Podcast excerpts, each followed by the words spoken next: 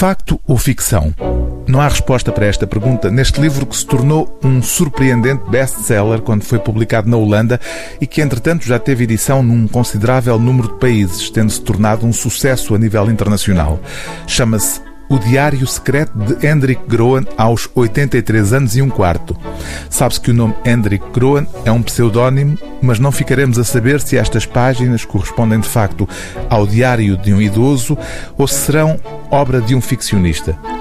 O título O Diário Secreto de Hendrik Groen, aos 83 anos e um quarto, remete de imediato para um outro livro, outro diário, esse ficcional, que se tornou um caso de sucesso em todo o mundo nos anos 80 do século passado.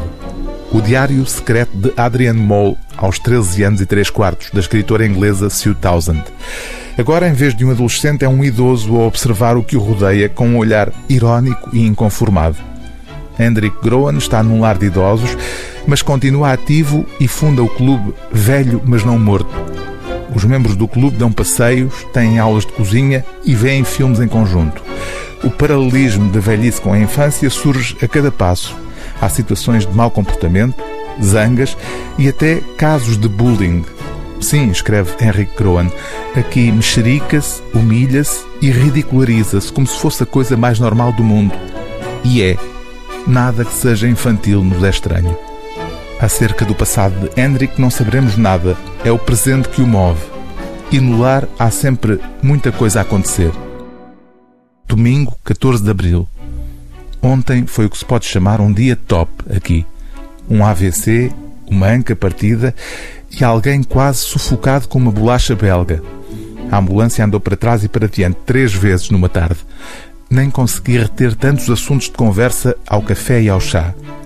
Embora nenhuma das vítimas fosse das relações próximas, a realidade dos factos foi bruta para nós. Já não é preciso uma grande tempestade para fazer cair uma árvore velha. Uma simples brisa, como por exemplo sob a forma de uma bolacha belga, pode ser fatal. Aqui deveríamos viver a vida como se cada dia fosse o último, mas não. Preferimos desperdiçar as nossas valiosas últimas horas com ninharias e mexericos. A senhora Cita, na sequência de tanto entra e sai de ambulâncias, perguntou se o bingo ainda se mantinha. Não tem, obviamente, de pagar o justo pelo pecador, alvitrou, sem pestanejar ou ruborizar. Desejo-se-lhe, num bolinho, durante o bingo, um AVC, uma anca partida e uma morte por asfixia. O livro do dia TSF é O Diário Secreto de Hendrik Croan, aos 83 anos e um quarto, tradução de Susana Canhoto, edição Presença.